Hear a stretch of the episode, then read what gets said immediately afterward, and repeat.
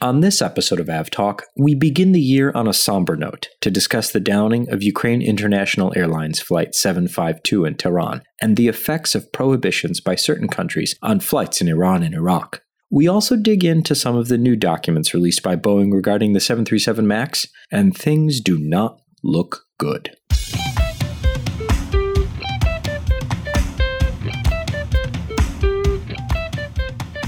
Hello and welcome to episode 75 of AvTalk. I am Ian Pechnik, here as always with Jason Rabinowitz. And hi, Ian. How was your New Year's? Hello, Jason. The New Year, personally, the New Year is off to a decent start, but it has not been a good year so far. No, the past 2 weeks, we're recording on January 14th. The past 2 weeks has been a very long year. I'm done. I'm happy to be done with 2020 already. All right.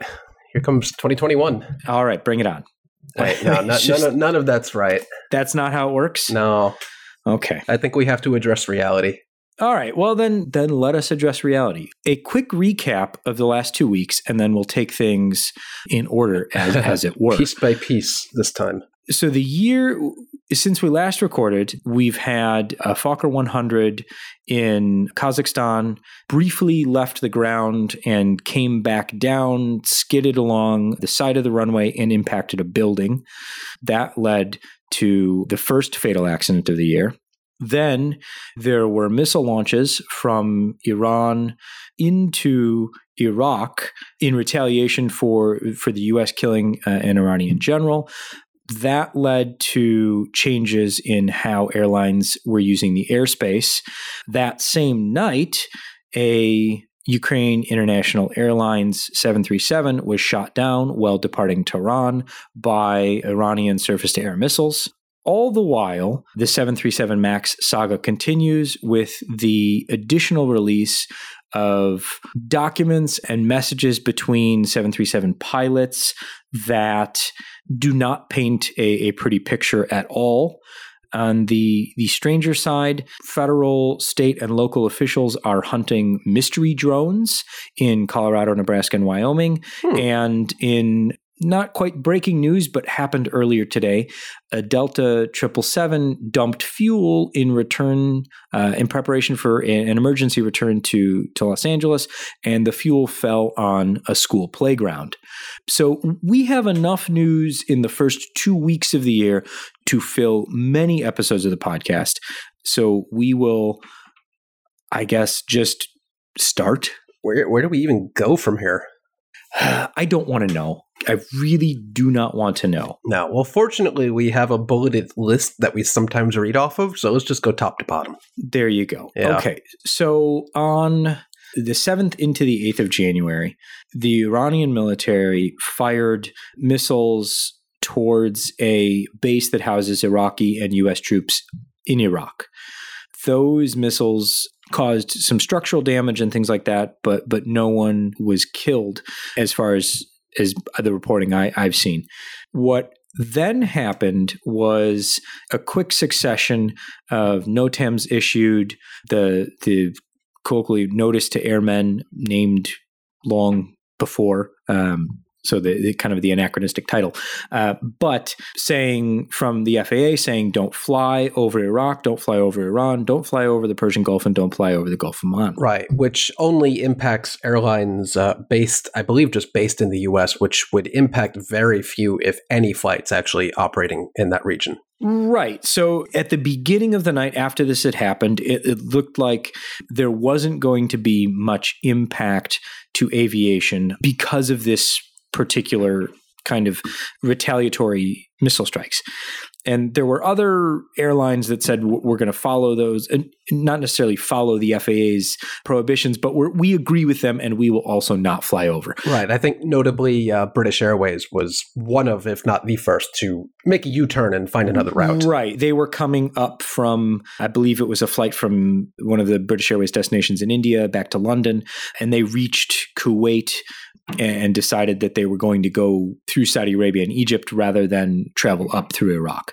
So as the night went on, other airlines made changes to their flight paths, And even earlier in the week, a few airlines had announced that they weren't going to fly over Iranian airspace, notably Singapore, which announced on the 6th of January, before the missile strikes, that they would not be flying over Iran anymore. And they moved their flights to the north, up to passing through kind of Azerbaijan and Tajikistan on their way to Singapore from their European destinations. And it looked like there would be kind of a headache as far as civil aviation was concerned. Longer routings, flights would have to fly around, but there wouldn't be a huge impact. Right. This is all things we've seen before. They're unfortunate. Geopolitics are annoying, and sometimes flights have to add literally hours on top of already quite long flights, but it's dealable. You work with it. Right. And like we've talked about, especially with the Pakistan, India, Afghanistan airspace closures in early 2019, these are things that airlines are closely following, they're planning for, they have contingencies and things like that. Then in the early morning hours in Tehran, a Ukrainian International Airlines 737 departed, and about 2 minutes after departure, we lost the ADS-B signal, and then there started to be reports that the aircraft had crashed. Right. I mean, when we first started looking at the ADS-B data, it was pretty clear that something absolutely catastrophic had happened extremely quickly, as the data looked normal. It looked like they were on their regular departure path from the airport like every other time and every other flight before them that day. But then the data just kind of stopped. And that's not something you typically see in crashes or incidents like this. Usually there's some sort of indication that something is beginning to go wrong, but this was just a stop of the data. Exactly. There was no change in speed or altitude or anything like that, or even heading that would provide an indication that something had happened. And in past incidents and crashes, we've seen, a dramatic increase in vertical speed, negative vertical speed, an increase in ground speed, and a loss of altitude, or some combination of those. Here, all three receivers that had been receiving data from PS752 stopped in the same second. The data just stopped coming. And that was an indication that something catastrophic had happened. And we didn't know what yet. And so for the past week, a number of organizations have done some incredible reporting and some incredible open source reporting through verifying video and things like that. And that led to, on the 11th of January, the Iranian government taking responsibility for shooting the aircraft down. Right. And pretty much from the second word had gone out that an aircraft was down, the Iranian officials were immediately blaming it on mechanical issues of some sort, which is impossible to know that early on, especially in the complete absence of any transmissions from the flight crew on board that aircraft. For obvious reasons, they didn't make any, but that was the initial word out of Iran, and that proved obviously to not be the case. Yeah, and so the pressure that arose to conduct a proper investigation from Ukraine and from elsewhere really kind of drove an unrelenting kind of drumbeat of what actually happened. And I think that a lot of the visual evidence that came out is really what made it impossible for Iran not to acknowledge their responsibility in shooting down the aircraft. And I mean, there are a number of previous examples, very sadly, that this has happened before. Several times. Yeah, several times where a civilian airliner has mistakenly been shot down by a military. I mean, the United States shot down an Iranian, civil airliner, and has happened with South Korea, and it has happened. There's another example that is escaping me, but which we're going to talk about kind of tangentially in just a moment. But these things have happened before. And so the question that I've seen a number of times that I just haven't had a good answer to is, I mean, why didn't they just shut down the airspace? Yeah, there are a number of questions everyone should be running through their head right now is A, obviously, how did the Iranian military misidentify this aircraft so horribly and shoot down a civilian airliner departing out of their own civilian airport? B, why was it departing in the first place? And why wasn't there any coordination between the aviation authorities and the military? And C, should the airline have been operating at all? And not to throw Ukrainian Airlines under the UIA under the bus here, but other airlines were operating in and out of Iran as well. And not just little airlines or airlines you may not have heard of before, but Lufthansa and Austrian were still operating even after. Lufthansa, Austrian, Turkish. Yeah, these are, you know, not small airlines that just fly domestically within Iran. And I think there's definitely, hindsight is 20/20, of course, but I would say we all knew but didn't know what happened to the UIA 737. We couldn't say it because you don't want to speculate, but it was in not even the back of our head. It was in the front of our head at that point. And I feel like it was reckless for other airlines to continue operating flights, not only into Iran, but into that particular airport. Probably wasn't going to happen again, but until the situation was made clear, I don't think anybody should have been operating in or out of that airport. Yeah. And the one thing that I keep coming back to is as far as like why flights were departing. I can certainly understand not wanting to be stuck there. Yeah, but flights were still arriving. They were still dispatching to that airport. Right. But that's a whole nother question. I'm kind of walking one step back to the fact that why was PS752 departing? Right. In my mind, I can understand we don't want to, stuck here. We don't want to have our aircraft stuck here. We want to make sure our passengers get out and our crew gets out and things like that. That part I can understand. The dispatching to Tehran, even after, and Lufthansa dispatched their flight the following day and then turned around mid-flight. Yeah. Only after Iran had confessed to accidentally shooting down the aircraft. But, come on, at that point, we all knew what happened. We weren't saying it, but we all knew. And to dispatch flights at that point seemed just reckless, in my opinion. Yeah, that's a decision that I can certainly disagree with. But what has happened now is Iranian airspace, Iraqi airspace are generally off limits to, well, not generally, but are off limits to U.S. carriers. And like we said, when we started, not a huge problem or for cargo, for U.S. carriers than passenger.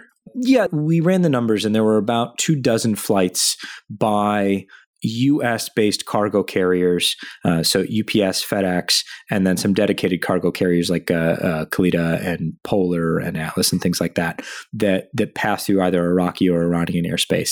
The initial prohibition on the flights over the Persian Gulf were a little bit not hard to interpret, but hard to manage. And so those restrictions have been relaxed a little to allow for the basically overwater arrival section into places like Dubai and Abu Dhabi and things like that, so that they can continue to operate to the major Middle East hubs.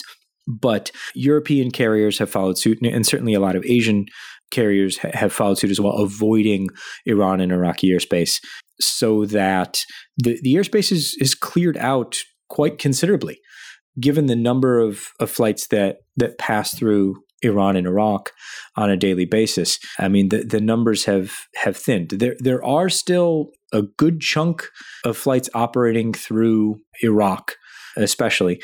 And Qatar Airways continues to operate through Iran, mostly because they don't really have anywhere else to go. But the airspace has changed once again, with flights avoiding the area. And I shudder to think what would happen if Pakistan and India have another issue where the airspace there gets closed. Yeah. Well, what's left at that point? Yeah. So to kind of give a rundown of what's happened, flights to East Asia and Southeast Asia have generally shifted northward. So where they were formerly transiting Iraqi airspace or Iranian airspace, they're now going through the India, Pakistan, Afghanistan, Tajikistan, Azerbaijan, into Turkey, that kind of arc. Some flights are coming India, across the Arabian Sea, into Oman, Saudi Arabia, up through Egypt and into Europe. Flights like Qantas's QF9 and QF10 have had to reroute extensively, and QF9 from Perth to London has reduced its passenger load in order to carry enough fuel to make it without a stop. Those small impacts are there, but they're impacts nonetheless. I thought it would be a good idea to kind of talk about why all of these flights are flying in this area to begin with. And I mentioned a few minutes ago we were going to talk about Malaysia, and that's kind of where this comes in. Because if you look at the Great Circle routes between Asia and Europe, they don't pass through Iran and Iraq. They pass through Ukraine. And so before the downing of MH17, most flights to Eastern and Southeast Asia from Europe passed through Ukraine. They went Ukraine, Russia, Azerbaijan, Tajikistan, Afghanistan, Pakistan, India, and so on and so forth. The downing of MH17 changed the safety calculus, I think with very good reason, and moved flights into the Iran-Iraq corridor. The rise of ISIS in Iraq and the civil war in Syria pushed things and squeezed things into Iran for a period of time. A few years ago, Iraq, to great fanfare, reopened their airspace and kind of pulled a lot of the traffic that had been transiting through Iran back into Iraqi airspace, still avoiding Syria. And so there's this compression that's happened over time. The available routes and the safe airspace, safe places to transit the airspace to get between Europe and North America and the Middle East and, you know, to get between Europe and Asia. So there's this kind of running out of places to put planes, you know, should anything else happen where airspace is closed further. I think that's a real concern at this point.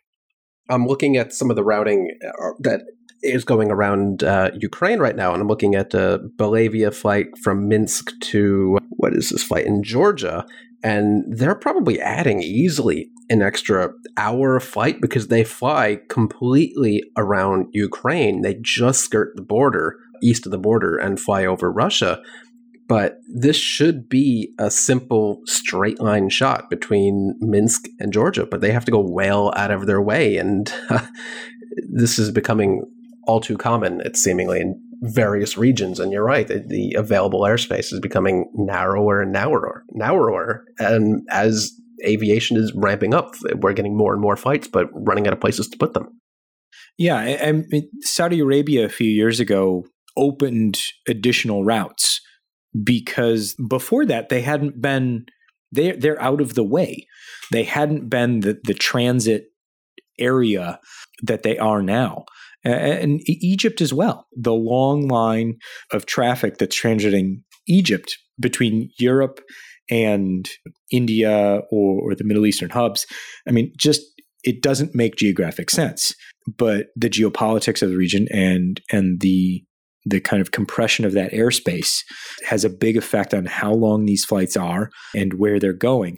But it's all done in a safety consideration. So, I mean, that's the good thing about this, that airlines are looking at, and they've certainly, I think, since MH17, become much more safety conscious and much more, I don't want to call it overly cautious, but much more cautious in erring on the side of, well, the NOTAM says not below flight level 260. Well, maybe we'll just fly around anyway. Yeah, probably a good idea. But it's also important to note that for those of you who are not staring at the Flight Radar 24 app for most of the day, that the air seems vast and open, but flights don't operate wherever and whenever they want. There are strictly defined corridors and basically highways in the sky that flights need to adhere to, and they need to go over specific spots to enter or exit a country at specific altitudes, and it's complicated. And you take a few of those routes away, and it becomes a big problem since flights don't just go where they want to go. Yeah, and we can. I'll work up some some maps to kind of illustrate this that we can put in the show notes. Oh, good. I gave you homework. Yeah, I love homework. And you can follow along. We've done this before for the India-Pakistan restrictions, where there were certain airways that were available at certain times in certain directions with certain exit points and certain entry points.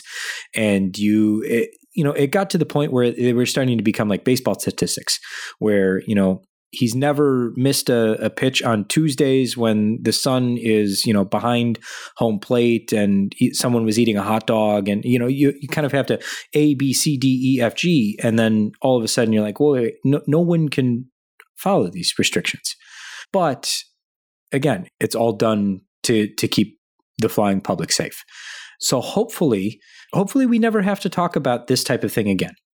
Yeah. Hopefully you're right. Hopefully. Yeah. I mean, my favorite kind of podcast is when we do stupid stuff and then we get to talk about it. You know, like, I don't know, racing around the world one of us gets a 787, the other one gets a rowboat or something. I don't know. Huh. But the plane? Yeah, we'll switch halfway through and see what happens. But I've just been, you know, that this didn't need to happen is, I guess, you know, what I've been wrestling with.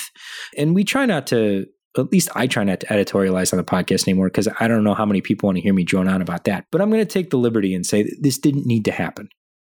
No, there were so many ways for this not to happen. I don't think anyone would argue that point, and it's not even self-advertising. Yeah, pull out your damn phone, look at Flight Radar 24 or any one of the other numerous options and see, oh, that's actually a civilian airliner taking off from our own airport. Like, there are so many ways this should have been prevented, and seemingly none of that happened. Yeah. So I guess I don't even want to call it the good that came out of this, but just one of the important points I think that came out of this is that we found out what happened relatively quickly. And that allowed, I think, a strength in decision-making to avoid the airspace. Yeah. I mean, I'm unconvinced they would have fessed up to it had video from multiple angles not come out. So I'm happy that happened, but it's not a great situation. So that's the update on Ukraine International Airlines Flight 752, the continuing situation in Iran and Iraq, which seems to have reached stasis at this point. No real new information in the past few days other than kind of the lengthening of the NOTAMs that say you can't fly in that particular area for a number of countries. EASA's out with theirs. Germany, UK have their own. Canada issued their first ever security notice regarding this situation. So I think that's how serious some people are taking it. And it affects one Air Canada flight. Well, better one than none. Yeah. I mean, I think that kind of gives an indication about how serious regulators are taking this situation. Not even the one gets through. No. So there we are there. Can we talk about something good before we get to the rest of the bad? Yes. Let's do that. What would you like to talk about? An airplane that looks like a whale. An airplane that looks like a whale. Yeah. Okay. Yeah. Let's do it. Okay. This is going to be a real easy one, but Airbus's Beluga XL began operations today? Earlier this week. Earlier this week. That'll work. That's nice and generic. They announced it, I think, today. Excellent. And they put out... for those who are somehow unfamiliar, the previous iteration of the Beluga, the non-XL, was based off the A300, right? Not the A310. I think it was the A300. We'll say yes, and sure. If we are wrong, because there's a good chance, there's a 50-50 chance we're wrong. Yeah, A300, let's go with that. A300 or A310. Not big enough to carry the components that Airbus needs it to these days, so they built a bigger one based off the A330ceo. And They painted a whale nose on the front, and it's weird looking, but it's bigger. It is bigger. So this one, and I think we've covered this before, but just a quick refresher. This one can carry two wings for the A350 and additional components for the A320 line. So it basically doubles the capacity for the A350 wings and then adds capacity for the A320 line to carry things around. So it's now they're actually carrying stuff. Yeah. I've been inside the cargo belly of a Beluga, a regular Beluga before, and the thing's massive. So to think about an extra large version of that is pretty fascinating. They're so funny looking because they drop the flight deck down.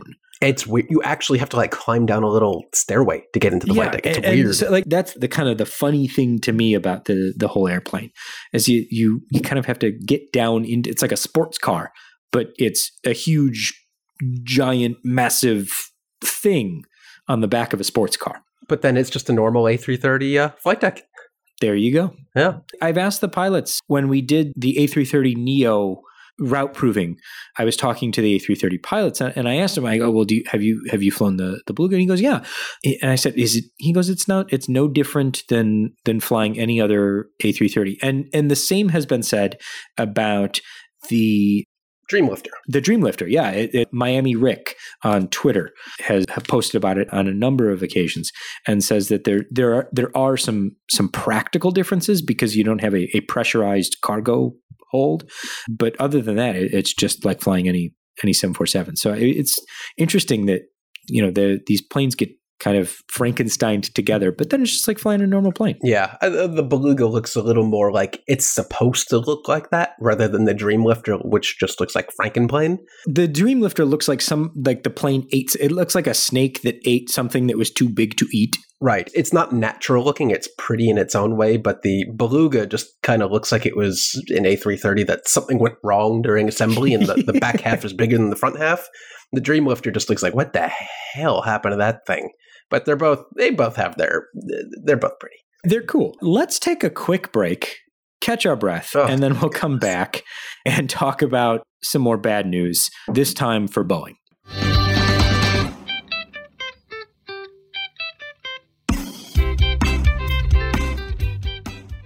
Welcome back for our bi-weekly Boeing something. We don't know what we're going to call the rest of this. We'll figure this out. But it's the bi-weekly update on what has Boeing done this time. Bi-weekly Boeing bad something. If you have ideas, podcast at FR24.com. And to those of you who say we're not fair, we're harsh on Boeing instead of Airbus, if Airbus has a string of stupid events, we will create the Airbus bi-weekly update, be named. Yeah, we will brand any screw up by we are an equal opportunity hater. Yes, this has nothing to do with Boeing versus Airbus or anything like that. This has everything to do with objectively terrible things happening. Yes, and they are terrible. So let's back up and take this chronologically because I think we can separate these things and then we'll bring them back together at the end. So here we go. The first piece of news that came out is that after basically spending the entire original certification period attempting and successfully convincing airlines and regulators. Jedi mind tricking, I believe, was Boeing's term. To quote Mark Faulkner, yes, that the 737 MAX did not require simulator training to pilot. Yeah. Boeing is now recommending to the FAA that pilots receive simulator training before the aircraft returns to service. Yep. So there goes the entire MAX's selling point. The whole point of the thing was so that they could get pilots behind the stick there without really any retraining beyond a couple hours looking at an iPad. That didn't turn out too well. So now pilots are going to have to be trained on the 42 simulators that exist for the MAX. I might not have that number completely right, but it's in the low dozens. I believe we are up to more than 42 at this point, but I need to double check the numbers. But the point is that there still aren't enough. No. So this is kind of funny. CAE is one of the major manufacturers and operators of these very expensive, very technical simulators. And they said, we've just been churning these bad boys out without any actual orders for them because we knew you were coming. Yeah. Smart business. That says a lot. Yeah. Smart business. These things cost tens of millions of dollars. I'm pretty sure I'm making that up, but I'm pretty sure it's true. So to just be turning those out without any customers is a big deal. Yeah. And I think that there may have been some discussion behind the scenes with individual airlines about, we would like to have a few of these and how soon can you get them to us? And some airlines already have them today. American, I believe United has one in Denver, Southwest, I'm not sure actually. Air Canada has one. Fiji Airways has one in Fiji. So if you want to, retrain to fly a MAX, you can head out to Fiji. there you go. I mean, that doesn't sound too bad. No, but this is, we'll get to this in the next point about the latest messages and emails released by Boeing. This was their major selling point for the MAX, is that it would not require simulator training, and airlines were asking for it, and Boeing successfully convinced both airlines and the regulators that it was not needed. They have reversed course on that because it turns out it's needed. Right. So Southwest, as a condition of purchase and the design of this aircraft, said, if our pilots require simulator training, you need to pay us per aircraft that we order for that simulator training. And the figure was about $1 million per aircraft. Southwest has ordered over 200 737 MAXs. Yeah, that's it's so not that's chunk a sizable change, chunk but of change. For Boeing, it's not exactly the end of the world. Right. But I think, and Boeing's, you know, theory with this was that the certification would be easier and that airlines would be more apt to order if they could just stick a 737 NG pilot into a 737 MAX after a couple hours on an iPad and call it a day. But now Boeing is Boeing can't mandate that pilots receive simulator training before returning to the aircraft, but they are recommending to the FAA, and we've seen no indication whatsoever that the FAA is not inclined to take that recommendation from Boeing. So it seems almost 100% likely that pilots before the 737 MAX returns to commercial service will receive simulator training. Yeah, it's not a great situation for Boeing, but it should make passengers feel better about the reintroduction to service. So at least there's that. And by the way, the reintroduction to service for some airlines has been pushed back yet again, if you're keeping track. This time, American Airlines has pushed the reintroduction back to at least June 4th. So that's another half a year from now. Yeah. I mean, this is not... We're looking at a minimum about a year and a half grounding. We're well beyond a year of airlines now. And the U.S. airlines will likely be some of the first to put the aircraft back into service. For those keeping track at home, I looked through American's prior press releases about when they would reintroduce, when they maybe not were going to plan to reintroduce the MAX into their schedule, but when they had canceled the MAX in their schedule through. And it starts off, clear my throat for this, it would be back on April 24th of last year, June 5th, August 19th, September 3rd, November 2nd, December 3rd, January 16th of this year, March 5th, April 7th, and now we are up to June 4th, more than a year after the original schedule cancellation. So I don't think anyone expected it to be quite this lengthy, but we're still at minimum for American half a year away from a fleet reintroduction. Yeah. And I think we talked about this in the last episode of last year, I think episode 73, we briefly touched on this, where going back through the initial statements were, there's a software patch, it's almost done, FAA is going to look at it for a couple of weeks, we'll have the plane back in a year. Yeah, it was almost like, don't even worry about it, we got this, the software is ready to go. Turns out none of that was true.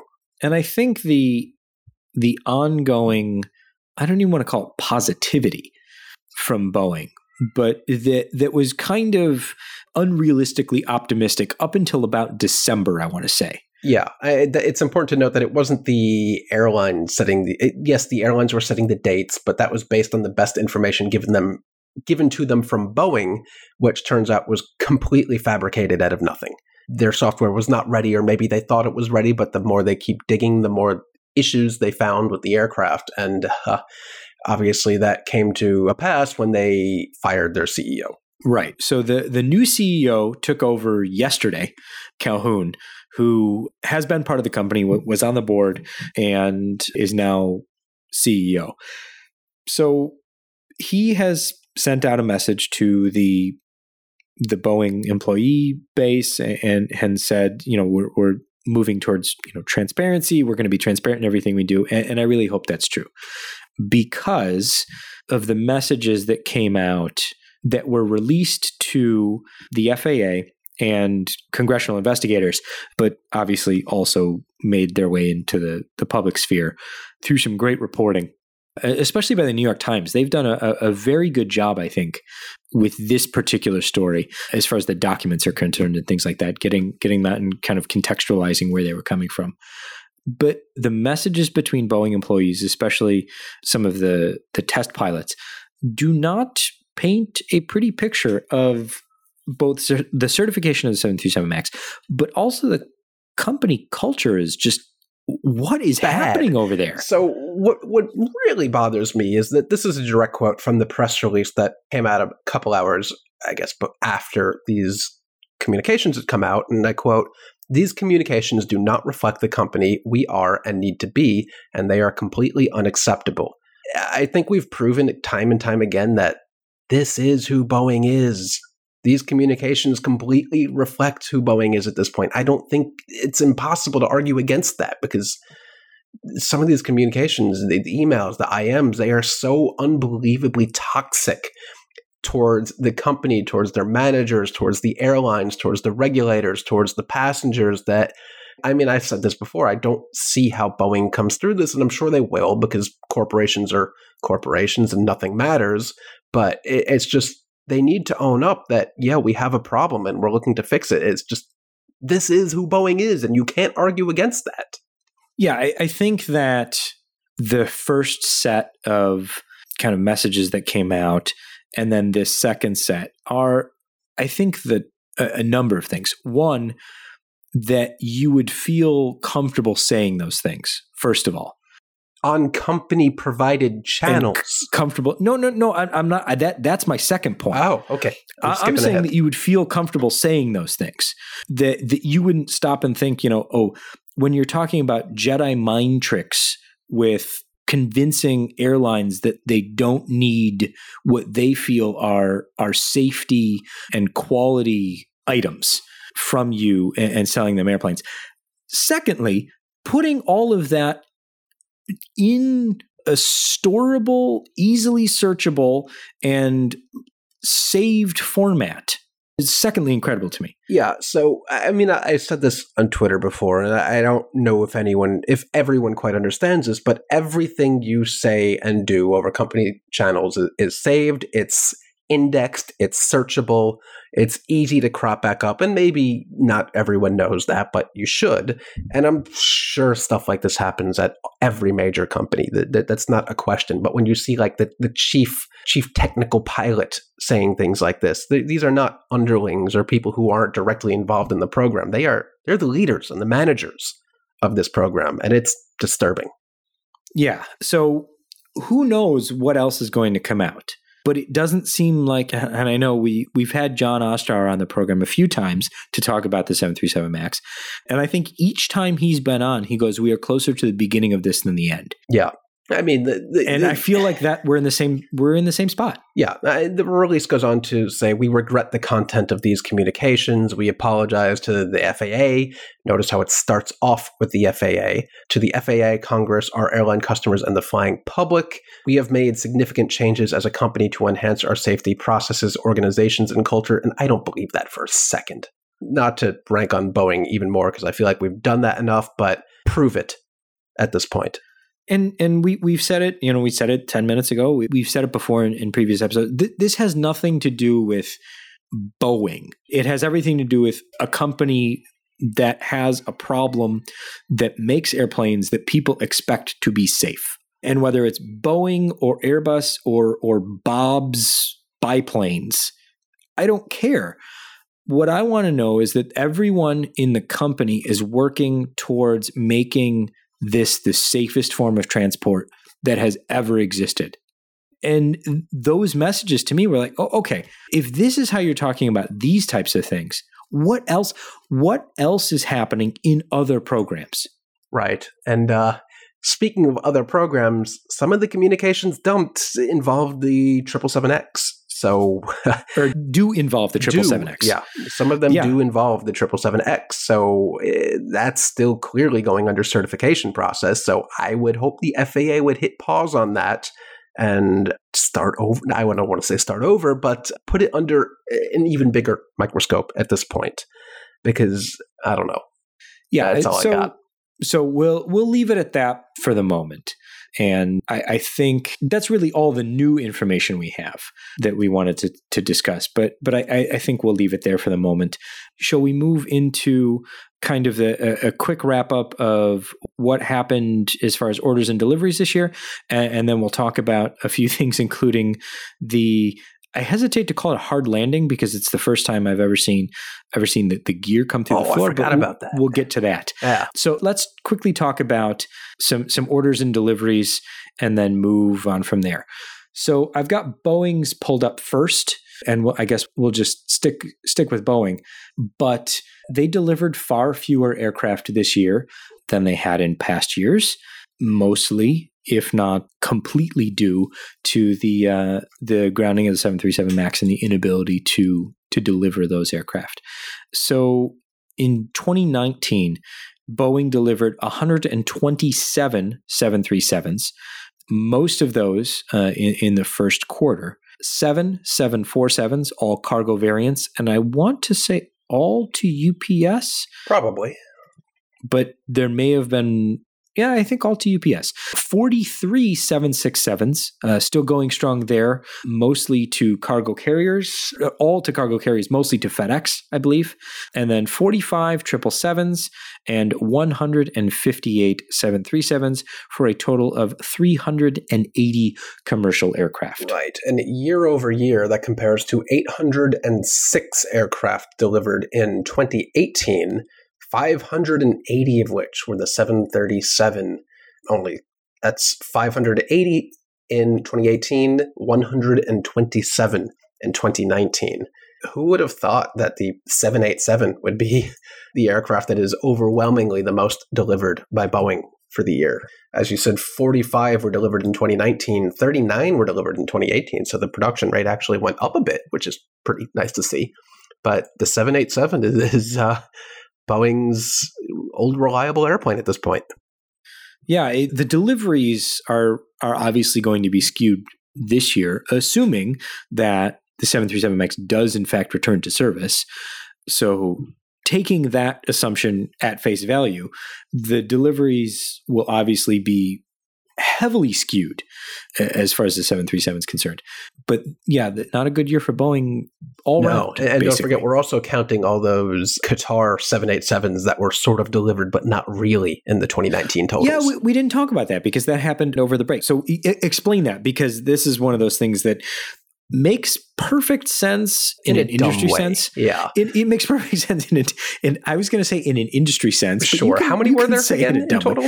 There ended up being 7, I want to say. So Qatar is taking delivery of some new 787-9s, I believe, or at least that was the plan. But Boeing produced the aircraft. They had fulfilled their obligation. But unfortunately, the interior for those aircraft was not quite ready. We should say that this is not a Boeing issue. Right. This is not a Boeing issue. Boeing did everything they were supposed to. Boeing made the airplanes seats, and they were sitting around up in Everett, but unfortunately the interiors were not ready for them. The interiors are produced and furnished by, in this case, a third party that were not ready. This is not a unique thing to Qatar or Boeing. It happens to Airbus all the time. But in this case, they had 7 airplanes sitting around that they were contractually obligated to deliver to Qatar by the end of the year. So right before the end of the year, they flew 787s from Everett all the way to Qatar.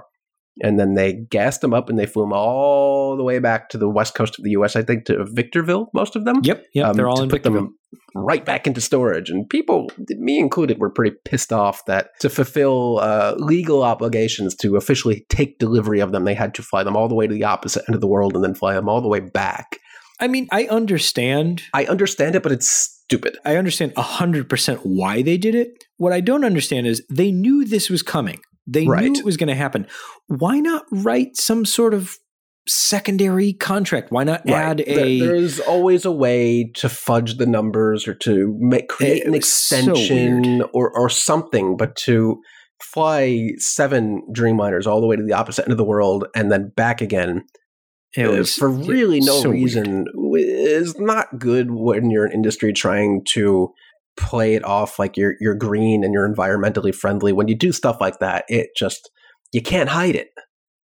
Yeah, the whole idea that we're building on sustainability and environmental, you know, that then you turn and your hand gets forced to do this. It kind of doesn't look good. And so I don't know if Airbus or Boeing or Qatar ever even put out a statement about it, because maybe they thought it was just best to ignore it. But again, this was not a Boeing thing. This was a Qatar thing, a legal thing, a leasing company thing. I don't know, but it doesn't make it right. Yeah, so the reason they had to do it was because the aircraft has to enter Qatari airspace to technically be delivered. And then the paper can be signed and the leasing and the financing can begin. Until then, it can't. And so they had to bring them to Qatar. They couldn't just fly them straight from Everett. It kind of annoyed me that a lot of people, a number of people on Twitter replied saying, oh, you're blowing this out of proportion. A lot of times when Airbus aircraft are delivered through France, they have to fly through UK airspace or something, or Irish airspace where they're leased from on their way to Italy or whatever. And yeah, that adds like, what, an hour of flight time, maybe less. We're not talking about literally an entire day's worth of flying across 7 aircraft. Proportionally, these two things are quite a bit different. Both stupid, but one is proportionately way more stupid. You would think by now we would have figured out how to, I don't know, sign paperwork over the internet or something. I don't know. Let's quickly do Airbus and their deliveries, and then we'll talk about this week's news, and then we will call it a show. Call it a year. We'll be back next year, kids. Airbus delivered 863 aircraft, up from the previous year's 800. So those numbers include 112 A350s, 41 A330 Neos, and 85% of the 642 A320 family deliveries, or 551, if you're a fan of numbers and not percentages, were the Neo variety. A lot of airplanes. Customers also took home 48 A220s. Oh, that's nice. But so, remember, Airbus is not free of fault and issue here. They are still grappling with their own center of gravity issue on the A320 Neos. So yeah, that's still a thing. I said we're an equal opportunity hater, and many Airbus A320 Neo operators. It's not even a hating thing. It's like, I mean, It's just a thing. Yeah, it's just these are things that are happening. And for those of you unfamiliar with Airbus's corporate history, I would say go read a book. Oh, wait, however, you can't, can you? The book was taken off the shelves. It never made it to the shelves. Well, it was taken off of a pre-order or something like that. But there's plenty historical, I don't even know what the word is, but plenty of bad things that done on of historical precedents that Airbus can also be a crappy company at times and have a toxic corporate culture. So it's not unique to any one company. It's just Boeing's turn. That is well put. So 863 deliveries. They've got 768 orders on the year. And I think today they just announced 40 new A330 Neo orders. Those were undisclosed though? Yeah. So they're disclosed now. Oh. They're announced, they announced the order, but they announced the customer remains undisclosed. Pechmo Air. It could be Pechmo Air. So there you go. What else do we have to talk about? Let's talk about Delta. Oh. Because they suffered an engine failure of some kind. First reports make it sound like it was a compressor stall. It happens. On a 777 departing Los Angeles. So they departed and they began dumping fuel. The 777 is one of the aircraft, as most wide-body aircraft can jettison fuel to get the aircraft below a certain weight called the maximum landing weight. It's not a maximum landing weight, but we'll go with it. The maximum landing weight is the weight at which the manufacturer of the aircraft says it is safe to land. Anything above that is possible, obviously, but it then requires a number of checklists and inspections and things like that. And flying from Los Angeles to Shanghai, the aircraft is carrying a lot of fuel and is well above its maximum landing weight. So they jettison fuel to lower the fuel weight, possibly not even below the maximum landing weight, just to lower the fuel weight as much as they could on the return. Unfortunately, in so doing at a low altitude, they passed over a school and the fuel did not vaporize in time before it hit the ground. And there are now 23 patients. It didn't specify whether or not they were students and teachers or a combination thereof. 17 children and 9 adults. Okay, so 17 children. So the numbers went up a bit to that were affected and being checked out by. Yeah, so this one is EMTs. Strange. I mean, flights do occasionally dump fuel. That's not that uncommon, unfortunately, but typically you see it over the middle of nowhere or out over the ocean. ATC will route these flights over the Pacific or some sort of open body of water because there are procedures for this. The FAA put out a statement, thankfully, a few minutes ago that I'll read in its entirety now. The FAA is thoroughly investigating the circumstances behind today's incident involving a Delta Airlines flight that was returning to LAX Airport. There are special fuel dumping procedures for aircraft operating into and out of any major U.S. airport. These procedures call for fuel to be dumped over designated unpopulated areas, typically at higher altitudes, so the fuel atomizes and disperses before it reaches the ground. End quote. None of that happened. So they were, I think, only at 4,000 feet when you need to be higher than that. They were most certainly not over an unpopulated area because it was over LA, and that's about as dense as it gets. So the fuel did not atomize before it reached the ground, and it happened to be caught on video from multiple angles and happened over a school. But again, as we always kind of say, pilots have a wide array of discretion when it comes to emergencies like this. If that's what they thought they needed to do to get on the ground safely, that's what they're going to do. But it's going to be interesting to see what the FAA turns up in this investigation, because this probably shouldn't have happened. Right. There will be a thorough investigation, if only from a procedural safety point of view, procedural point of view, and a safety issue to see what happened with the aircraft. It'll be interesting to note what happened here. I think it's important to note there are regulations that say in an emergency, the pilots are allowed to deviate from procedures and regulations and guidelines to the extent that safety requires it. So we don't know what was happening on the aircraft. We don't know what the emergency to the pilots was at this point. We only know exactly the return path and where they came in and what happened. So we will certainly be following the FAA investigation closely because it'll be interesting to see why this was deviated from. We've seen emergency returns to LAX a number of times. Generally, they head out over the ocean about 10 to 12,000 feet. They circle for a while, dumping fuel, and then return to the airport once they're safely below landing weight. This aircraft made an initial right-hand turn and came right back to the airport.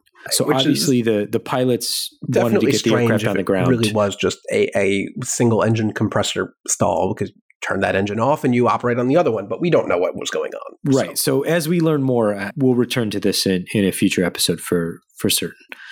Let's close the show by talking about the Nordwind airline that now – so there have been a couple of hard landings that have surprised us. The Delta 757 that experienced the hard landing in Ponta Delgada has been fully repaired and returned to commercial service. Hey, that's good. The Nordwind airline A320, that one's not coming back. Ooh, yeah. Mostly because the big hole in the floor? Well, the nose gear came into the cabin. Yeah, that's a new one. At least for me, I haven't seen that before. It doesn't mean it hasn't happened, but maybe they landed nose first. I don't know what you're not supposed to do, but the top of the nose gear met the bottom of the floor and actually punctured the floor of the cabin. And you can look at the cabin, you could see the top of the nose gear, and you could see the kind of actually really interesting to see that like the honeycomb texture underneath the floor that makes up the I guess what you would not normally ever get to see, which is pretty cool. But how does that happen? So the statement that the airline released said, while conducting a go-around due to wind shear, a hard landing occurred. So this does make sense in context. They then continued the go-around and subsequently made a safe landing. So obviously, something was the hard landing damaged the nose gear, and then the subsequent landing, who knows, may have been what pushed it through the floor. But either way, they ended up with a nose gear in the cabin. Yeah, that's hey, send Delta's techs out there. Maybe they'll fix it up. it's like we've already repaired a 757 from what everyone thought was going to be a recycling scenario. What's next? You can't just let a good 75 go. They're not making them anymore. That's a whole separate podcast. That was a 2 weeks that I do not want to ever have to discuss again. But we will return to all of these stories because there's certainly more to come. And these are all things that we're following closely as the year begins. Hopefully in the next few episodes, we'll have much more positive news to share about some of these things and some other things that we're going to be doing. We have some cool trips coming up, both Jason and I, that we're both looking forward to, that we're going to bring you some good stuff from. And we want to take the opportunity to say thank you for listening. And we hope that the rest of the year turns out much better than the first 2 weeks. This has been episode 75 of AvTalk. Yeah, it has. I am Ian Pechnik here, thankfully, as always, with Jason Rabinowitz, and thank you for listening.